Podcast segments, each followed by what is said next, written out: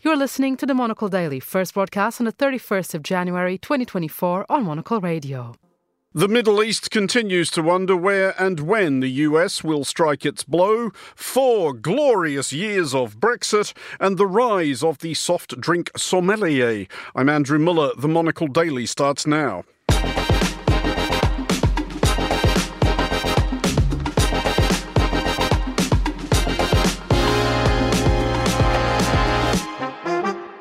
Hello and welcome to the Monocle Daily, coming to you from our studios here at Midori House in London. I'm Andrew Muller. My guests Terry Stiastny and Sir William Patey will discuss the day's big stories, and we'll find out what it's like to sit through a biopic of your own father. Stay tuned, all that and more coming up right here on the Monocle Daily.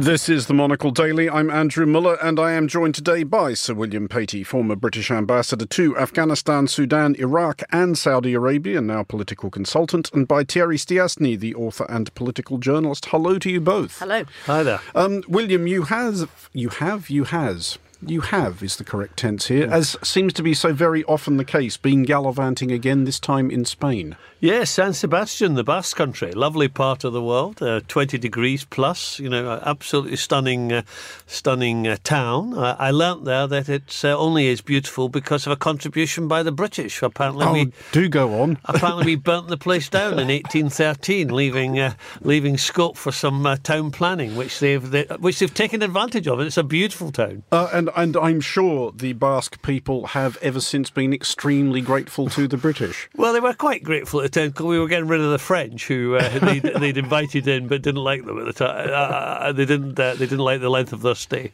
Um, you, by almost coincidence, uh, Terry, are shortly off uh, somewhere, which I guess can also kind of thank the British Empire, sort of. I was about to say, I'm going to Miami. I know we burnt Washington down, didn't we? But I don't think we burnt Miami. But uh, sort of lots of Spanish speaking, you know, there's a slight link, tenuous link there. What, what, what do you, is there any particular reason why you're going there? Uh, sunshine, nice buildings, Cuban sandwiches. I think that's about it. You, yeah. you're not attracted by the at all by the peculiar political microclimate of Florida. I think that would be, uh, be kind of. I'm hoping to sort of see that in passing while I while I kind of go to the beach. But obviously, you know, keep my eyes. Uh, open, and- and- you know, and- not planning to go to Mar-a-Lago or any of the other. You, and you don't see yourself participating in the great Florida traditions like wrestling with crocodiles in Waffle House car parks or going on drunk Segway chases down freeways. Uh, I the kids might be quite up for that. They want to see alligators and they want to watch the Super Bowl. So I think that's that's the plan.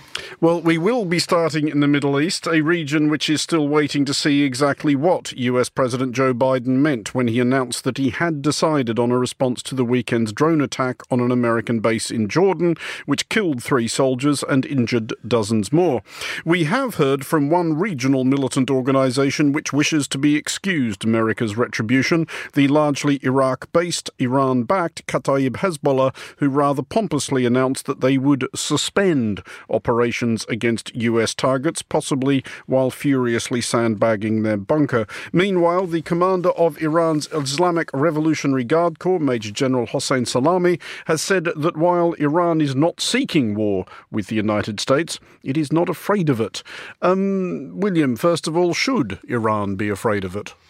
Well, they should, because there's a problem of miscalculation. I mean, both the Americans and the Iranians have said they want to avoid a wider war, but the the sort of uh, attacks that are happening, the the sort of uh, proxies, Iranian proxies who have now now attacked and killed three Americans, um, the American response, if it's not properly calibrated, uh, could lead to an escalation.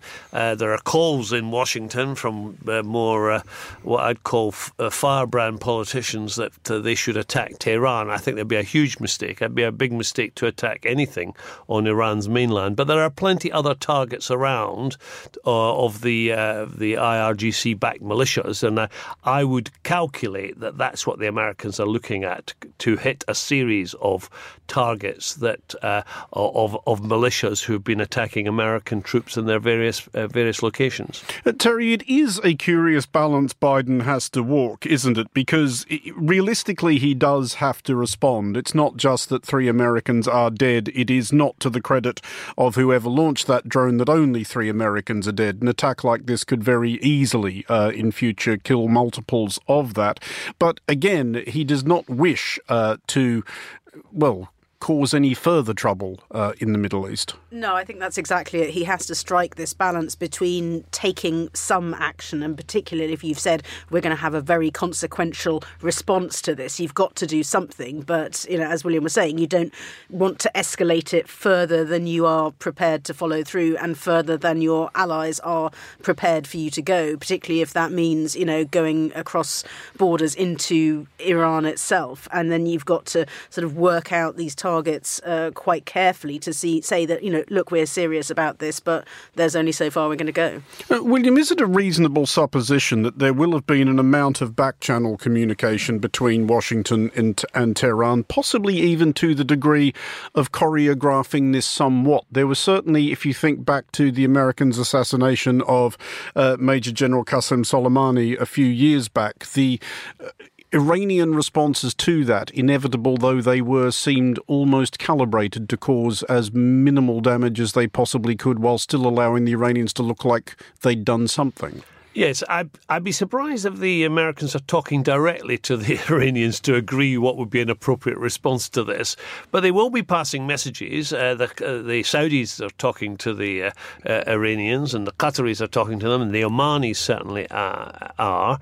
Um, so it wouldn't surprise me if uh, America is saying to uh, their allies, look, we're gonna we're gonna take uh, reprisals for this. We we don't want a wider war. They'll be saying they'll be ready for one in the same mm. way as hmm. the Iranians are saying. They will be sending message to say that this needs to de-escalate. This this can't just uh, tit for tat. That's why. That's why I'd be surprised if any of the retaliation involved attacks on Iran itself. Uh, are there any opportunities or options here for de-escalation, Terry? It's a again going back to that curious balance Biden now faces.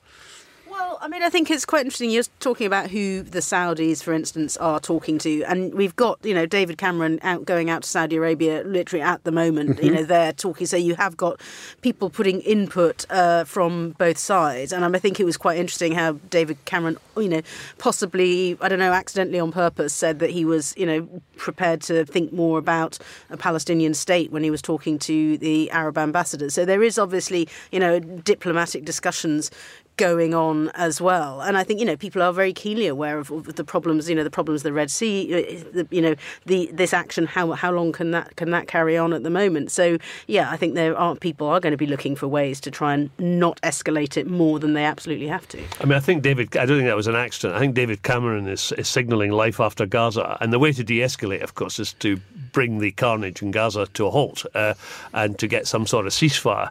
Uh, there was some hope that there would be at least a six weeks pause The Qataris have been working hard on that uh, to free the hostages, uh, uh, and that would be the that would be a, a start, a, a six week pause that could then be uh, negotiated into a into a, a, more permanent ceasefire that would have to include Hamas stopping firing rockets, Hamas stopping fighting, and if it was to be long lasting, there would have to be some uh, reinvigoration of a peace process. But I'm not sure uh, Netanyahu and his right wing allies are ready for that. I mean, that, that conference attended by 11, uh, 11 government ministers essentially saying we're going to resettle Gaza and the Palestinians can, quote, voluntarily leave, unquote. It doesn't look like they're ready for much of much in the way of peace. Uh, indeed not. But just, just finally, William, and to bring it back to Iran, if we draw out and look at the bigger picture, if you consider their actions and the actions of their proxies since October 7th. Is it clear to you that Iran has any coherent strategy, anything they're working towards here, or are they just, uh, you know, seizing the opportunity to sow further chaos because they can? No, I think it's possible to, turn a long-term strategy that was, was in play long before uh, long before Gaza, which is to push the Americans out, to uh, the, the, make the cost of an American presence high enough that the Americans Americans become disillusioned and move. They'd like American troops out of uh, out of Iraq. They're, certainly their proxies in Iraq are agitating for that. They'd like them out of Syria. Uh, they, they, they'd, and they'd like them out the out the region. Uh, now it's not it's not in the short term likely that that's going to happen, that America's going to close their bases down in Qatar and elsewhere. But that's the Iranian strategy. With the Americans out, they become much more of a regional hegemon, a mm. influence. So I think that's the Iranian strategy self preservation, uh, strength and depth, fight your battles outside the land of Iran uh, and, and, and increase your influence. I think that's where they're coming from. Well, let us now consider Brexit and a brief pause for British listeners with any recollection of the last eight years or so to fling themselves into a nearby pond, there to drift, emitting mournful bubbles. It is four years today since the United Kingdom formally exited the European Union, and haven't they flown by? In latest Sunlit Uplands news, concerned parties are warning that new rules on food imports, which are imposed from today, will likely mean dramatically reduced yet more expensive options in supermarkets and delicatessens, while the price of resuscitating the government of Northern Ireland has been the establishment of a UK internal market, like a common market between neighbouring countries. Interesting idea. Let's see if it catches on. Terry, what has been your favourite Brexit benefit? oh, uh, I've, people have been discussing this all day, and I'm still yet to think of one. One that somebody else said was, you know, just constantly managing to annoy uh, Brexiters who keep trying to say that, you know, oh, this has all been betrayed, and having to watch them turn around and go, oh, yeah, well, we, we knew this was going to happen. It was all going to be fine. I mean, that's, you know, lent a certain level of, of amusement to it, but it's not. None of it's good, really. Uh, it's w- William, did travelling to Spain with a blue passport make it all worthwhile for you? I've still got an EU one. Uh, uh, I've still got. Well, a, just, just you wait till you. I, I, I've got a blue one, but I don't use it. I've got I've got two passports. I have I have my old EU one, but every time I go to Europe, uh, it it just makes me angry. A huge long queue for uh, uh, for for a plane that comes in from London, uh, and we wait half an hour and watch everybody else, all the Irish and everybody else, just breeze past. It just it just lends a constant annoyance. I, I was trying to think of a, a Brexit benefit. The only Brexit benefit I can think of is it's possibly going to lead to the implosion of the Conservative Party. well, uh, you can tell you're an ex-ambassador, William. Um, Terry, on that thought, uh, and thinking of your specialty of British politics, as they anticipate what havoc these new rules may be about to wreak, and we don't know yet, it may be considerable, it may be minimal, but can the current government at least console themselves that the polls really can't get much worse? Uh, no, they can't because they can still they can still get worse. And also, once people are reminded of this, I mean, there was a poll today which was saying that only um, you know thirteen percent of Brits viewed Brexit as a success, seventy percent believed it's bad for the economy, and I think, you know, every time you see a government minister having to say, well, you know, we all knew that there were going to be problems, but this is a price worth paying, as this Andrea Leadsom was Andrea saying this morning, for, for being a sovereign state, you know, not being able to get your fresh fruit and vegetables imported from Spain. It's it's all worth it, and we should enjoy our lovely turnips. She did not actually say the bit about the turnips. um, but no, you know, because you, they will, people will be reminded that this is the government that, you know, five prime ministers and eight years ago promised us, uh, you know, all sorts of, you know, the government didn't promise. The government said don't do it. Uh, people did it anyway, um, and a succession of ministers have said it's it's all going to be fine, and and it isn't. Um, is it peculiar, therefore, William, that ahead of the election here, which must happen by January at the latest, that the. I mean, I kind of understand where Labour, the opposition party, are coming from. They are firmly now in the mode of thinking all we have to do is make it to polling day without punching a baby and we're going to win this thing. But are you quite surprised that they're not making Brexit an issue? it, it is, it is a word they have been quite keen to avoid uttering. I don't want. To, I think they don't want to fight the last election uh, mm. uh, on Brexit, and and I don't think there's any prospect. I I was a uh, I was a Remainer. I voted to stay. you don't say. But I wouldn't. I wouldn't necessarily vote to go in now because the terms in which Britain would re-enter a, a European Union would be inferior vastly inferior mm-hmm. to the terms we had before. Uh, so I, th- I, don't think it's it's sensible to be talking about uh, going back. I mean, I think the, the Labour probably could talk more about having a, a, a, more constructive relationship with Europe, talking about the possibilities of getting into a single market, uh, improving the trade terms we have, improving our reciprocal arrangements. We've, I mean, we've re-entered Erasmus, we've gone into the Horizon program. Mm-hmm. There are lots of other things which are compatible with our sovereignty uh, that we can do with the EU that would um, uh, mitigate the impact of this sort of uh, hard Brexit that we had. So I think there's certainly more to be done. I don't think they want to fight the last election. I wouldn't uh, uh on Brexit terms. They can fight it on the Conservatives' record, which includes Brexit. um, Terry, if we look at the aspect of uh, Brexit, which was one of the most vexatious, not that anybody mentioned it during the actual Brexit campaign, Northern Ireland, uh, we have developments there in the last couple of days. There is a deal deal of sorts has been done, which is slightly more to the liking uh, of the holdouts in the Democratic Unionist Party. Um, but it does mean, or hopefully will mean, that government will be restored in Northern Ireland. This will be under a Sinn Féin First Minister for the first time. Um, what price do you think on the irony that one of the side effects of Brexit might actually be a reunited Ireland?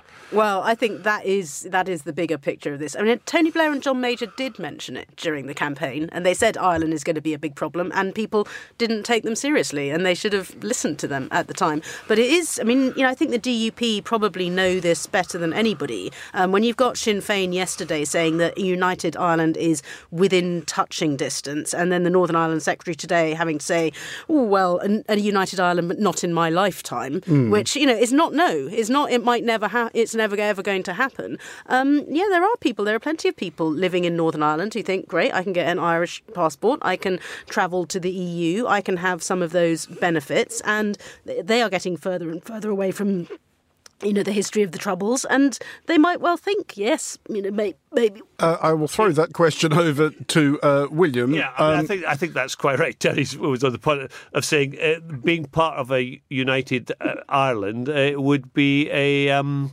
uh, would be a more attractive option for, for many people. It's a less it's a country less uh, less dominated by the Catholic Church. It has it has actually uh, more liberal abortion laws than Northern Ireland. Uh, it's got uh, uh, you know, there may be some attractions, and I think at some appropriate moment, the I think Sinn Féin will be pushing for a. Um, a, referendum, which is there's provision for in the uh, in the Good Friday Agreement. It may become a more attractive place, and I I do think that was one of the biggest lies after the NHS 350 million a week that somehow uh, Brexit could go ahead and there would be no implications for Northern Ireland. That was that's probably those are the two biggest lies that were told during the campaign. You're listening to the Daily with me, Andrew Muller. Still with me are Terry Stiastny and Sir William Patey. Now, when reading of further measures to suppress dissent in Russia, it has reached the point where one almost has to be impressed. So completely has President Vladimir Putin suppressed contrary opinions, it is difficult to imagine what further strictures can be imposed. Russia's parliament has thought of something, however. The State Duma has passed a law which would enable the seizure of the assets of anybody, specifically, in the words of House Speaker Vyacheslav Volodin, scoundrels and traitors convicted of making public statements which discredit the Russian armed forces now nearly two years into a three day operation to conquer their neighbour. Um, William, does this sound to you like the act of a completely confident country? well, I don't know about confident. It's certainly uh, the act of a of someone, uh, a, a, dictator who knows new, no boundaries. Uh, I mean, the it's already a criminal offence to mm. to cast aspersions on the special military operation, otherwise known by everyone else as the invasion of Ukraine. Um, uh, but actually, uh, taking their assets and thereby um, uh, impoverishing their families and and those around them seems a it seems just a, a, another outrageous step. I mean, does it suggest, Terry, concerns that there might? I mean, it does sound slightly fatuous to talk about what is going to happen in Russia in March as an election, but technically they're going to have an election. Um, there have been some protests by wives of soldiers who are participating in this nonsense in the country next door. Does this suggest concerns on Putin's part that there might, despite everything, be more of that kind of thing? Well, I think he possibly is concerned, you know, that there are people sort of notionally at least trying to challenge him. There's been quite a few sort of literary figures and art figures and people like that who, you know, as you say, it's already a criminal offence to, to go ahead and uh, criticise the government. But this is presumably just another disincentive to, to try and do that. And it's also, it's it's very old school Russian, you know, it's either making someone almost become a kind of a non-person that you're going to lose not only your freedom and your ability to, to speak out, but also, you know, punish your family effectively, take away your assets, take away uh, anything else, you know, not just your name, not just your freedom, but just removing everything that you can. It is a tendency of tyrannies, isn't it, William? It, it, it, does. The momentum's always one way. It's it's never. They never sort of reach a point of, or rarely reach a point of suppressing dissent and thinking, actually, you know what? Let's let people speak a little bit. It's always trying to find something else to crush. Well, it usually leads to a point where the people decide they've had enough of it. Uh, yes, uh, it's very. I don't think there are many uh, examples in history where uh, dictators and tyrannies have said, "Oh, let's uh, let's loosen the reins a yeah, little bit." I have enough power and, you know, and, and, and Putin's seen dissent. I mean, he had the uh, he, had, he had the mini coup from the Wagner Group. Mm-hmm. The so he may be worried that the, the richest, the oligarchs, the remaining oligarchs, that this might be aimed at them. the the the cost for them has just gone up dramatically of uh, of opposing any uh, uh, of the Ukrainian operation. I mean, it, it is a bit of a raw nerve in most countries, uh, Terry, the reputations of its military. Most countries like to think well of their people in uniform. But is Russia, given its history, perhaps uniquely touchy about it? It's certainly been a recurrent theme of Putin's rhetoric these last couple of years, the, the callbacks to the heroic Red Army of World War II. I think it's probably because he realizes that people know the situation that the army is in. I mean, there must be so many families who, even if they're not told it through official means, you know, they know that people have died. They know that people have been sent off to fight with not enough weaponry, not enough uniform, you know, that people are being conscripted who normally would be far too old for this. Um, and so that people have direct first hand experience of, of what is going on. And so he's trying to, to counteract that and trying to prevent people from criticising it, but he must know that in private that kind of criticism is still going on. And he'll be aware of the role the, the mothers and the mm. wives of soldiers in Afghanistan played well, in, in, so. in, bringing and down Chechnya as well. Exactly. So the, he he'll have seen the historical precedent of that, and have, uh, and he'll want to nip that in the bud. Well, we are now entering the final hours of what for some temporarily abstemious listeners may have been a dry January. Should they wish to remain on the wagon, however, it seems that high end restaurants are thinking long and hard about how they can better cater to the teetotal diner slash gouge the sober nearly as flagrantly as they do the tippler.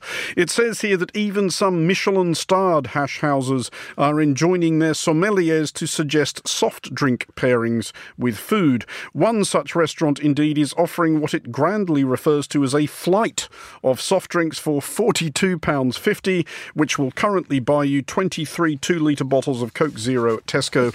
and yes, Terry, I checked those figures. Um, are you enticed by tea rather than red wine with your beef? Tea with beef sounds really is... strange. I, I, guess the idea is that it's got tannin in it, mm. and hmm. red wine has tannin, tea has tannin, but I think tea and beef just doesn't sound like it goes well. And the, the one in the article which I really thought I really didn't fancy was the artichoke with pear and dill oil, which is a drink and not a starter or something on its own. And I thought, mm, no, I just say water or, or have something else. But uh, there might be nice things, but I don't think tea or artichoke juice are very mm, enticing. William, would you would you go coconut water with fish instead of a nice crisp white wine? I'm afraid I'm a red man, mine, with any Italian meal, and I can't conceive of an Italian meal without red wine. Uh, I think this is an, uh, an attempt to uh, to deal with a trend. Mm. The, the, trend that younger people more are, are, drinking less and less. It's, uh, it's fortunate they've got people like me that you know, are traditional and uh, and still uh, and still like a bottle of wine with my meal. But I mean, this is this is a way of the markups. I mean, you, that's where restaurants have made their money on markups on wine, and uh, this will be attempt to maintain that sort of level of profitability. Well, indeed. So, and on that front, Terry, I, I am sympathetic to restaurateurs. Really, I am, because I understand that the hours are long and the work is difficult and the customers are ungrateful and the margins are agonisingly thin. Um, but nevertheless, they, they have been having kind of a laugh for some years with the wine markups, especially. Can they really pull it off with soft drinks, do you think? Um, I think if you make something that, that genuinely tastes good, I mean, I'm sure there, there can be, you know, nice fruit juices and things that it doesn't have to be non-alcoholic wine or something but you know there's a growing market for people who aren't drinking temporarily or who don't drink permanently and they there's you know good reasons for for them to cater to that but i i think they've still got a, a way to go on their working on their flavors. Because one of the problems they have here it seems to me william is that a lot of what goes on with high end dining to justify the prices that are charged beyond however good the food may be is that there is there is a mystique to it or so that they like to cultivate. And there's more mystique in somebody surely blowing the dust off the yellowing label of some vintage bottle of Plonk than there is somebody whisking something up out of pomegranates and dill oil and artichokes or lapsang tea infused with rosemary and pine. Yes, well, I'm sure you're right. I mean, this is not new. I spent seven years in Saudi Arabia, and this uh, and and this happens. The the the array of uh, uh, non-alcoholic cocktails that are served up with meals. You go to the most stunning Italian restaurants, French restaurants in Saudi Arabia, and you're offered all sorts of uh, uh, cocktails, uh, uh not, but uh, at, at, extraordinary prices as well. But I'm afraid I'm a sparkling water man when it comes to that. Well, I, I was going to ask you, and you, you have answered the question there, uh, William, whether you both had a, a soft drink fallback in when not drinking alcoholic drinks. I was just in Australia, and one thing I would re import back from the old country, well, to pretty much everywhere, is the thing where in recent years lemon lime and Angostura bitters has become like an actual soft drink that you can get in bottles and cans, uh, and it's very nice and goes well with most things if you're not actually drinking. I um, an Austrian or German Apfelsaft gespritzt or an Apfelschorle, which is like apple juice and fizzy water, and it's actually just like the most nicest, most refreshing thing uh, if you're on a mountain and you can drink loads of it, uh, and it tastes good. My fallback non-alcoholic drink, which I had today after a round of golf, always have it after a round of golf, is ginger beer topped up with soda water with Angostura bitter. Now, technically, it's not non-alcoholic. The Angostura is a very important part of that, but it's there's not much alcohol in it. And just finally on this, though, William, to go back to where we came in, when when you were going to those fancy restaurants in Riyadh and Jeddah and elsewhere in that famously dry nation, do you, do you actually get a sommelier at places like that when they bring you the fancy list of non-alcoholic plonk? No, you don't. You don't. And there's no and there's no there's no pairings. That, that's, that's, uh, just would you like one of these twenty five cocktails? Uh, but no suggestion of pairings. So William Patey and Terry Stiastny, thank you both for joining us. Finally, on today's show, the film Maestro, which chronicles the life and career of Leonard Bernstein, has been much acclaimed and has received manifold Academy Award and BAFTA nominations. It might well be imagined, however, that one group of judges would be especially difficult to impress Leonard Bernstein's children. The film, TV, and culture critic Ashanti Omkar spoke with Jamie Alex and Nina Bernstein for Monocle Radio.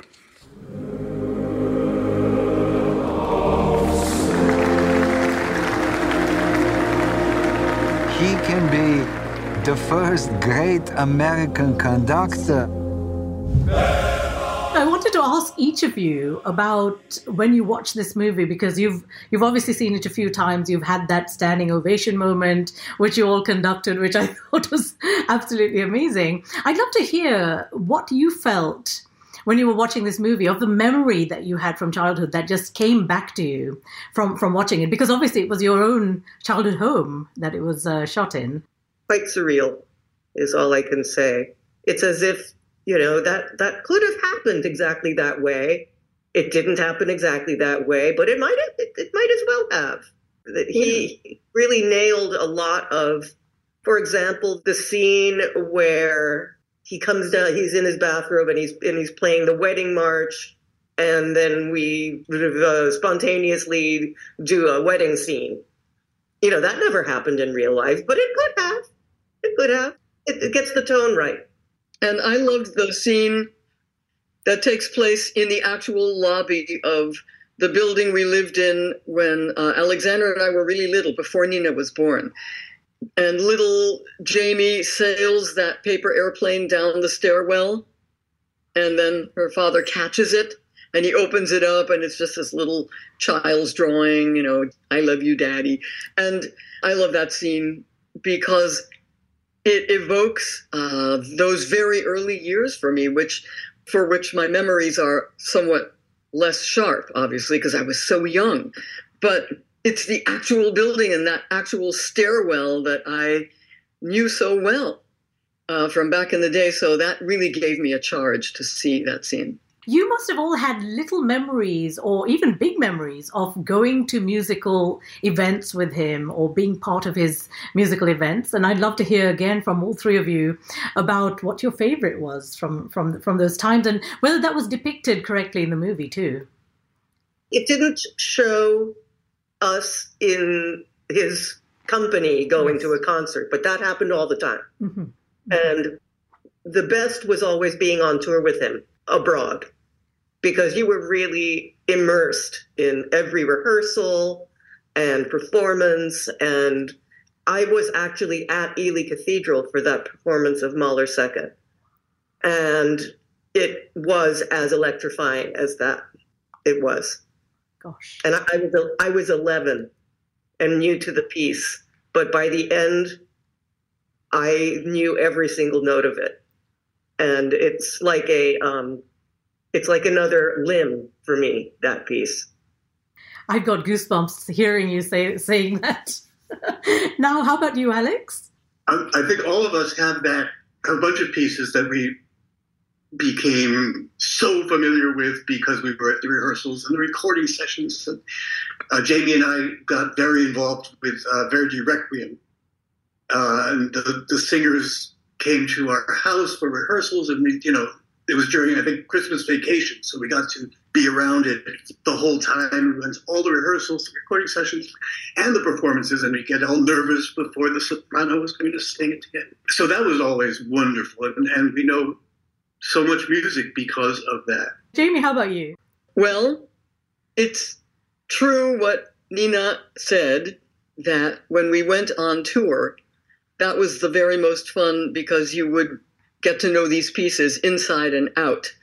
And it's also true what Alexander said that Verdi Requiem was this incredible experience for us. I think that was uh, the the first time I really understood that the better you knew a piece in advance, the more fun it was going to be to experience the performance, and and that you know the the more you know in advance, the more you get back. And it was a, a life lesson because from then on, we understood that it would always pay off to get to know a piece of music as well as you could. It was that that was the big payoff. And the other thing about traveling with LB was that it was extra time with him. It was really quality time. And I, I remember particularly aggravating though it was, uh, walking through airports because he never had a sense of urgency when he was going from A to B. He just figured, well, they'll just hold the plane. Duh. So he would walk and he would talk and he would stop and he, would make friends and just make friends and strike up conversations and he'd point out okay you know what that reminds me of and then would come a long story and then you'd push him along and push him along but you know and he was such a saunterer anyway that his his style of walking was very leisurely. Yeah no no urgency there. In terms of the music that Bradley chose for the film, did you have any input in saying, you know, something like this would look great, or here's a memory I remember from when, when I was there, or was this all artistically done in house, so, so to speak? Well, he uh, he did such a degree of immersion into our father's compositional repertoire. Some of his choices were really deep cuts, and we were astonished at, at some of the choices that he made because they were so obscure, you know. But and most of the time he just made his own decisions. But every now and then he would say, "What do you think if I put this music under this scene?" Or may, do you think maybe it should be this music under that scene? That did happen a couple of times, but ultimately, of course, it was his own decision. A report there by Ashanti Omkar. Maestro is available to stream on Netflix globally. And that is all for this edition of the Monocle Daily. Thanks to our panellists today, Terry Stiastny and Sir William Patey. Today's show was produced by Carlotta Ribello and researched by Neoma Ekwe. Our sound engineer was Sarah Nichol. I'm Andrew Mueller here in London. The Daily returns at the same time tomorrow. Thanks for listening.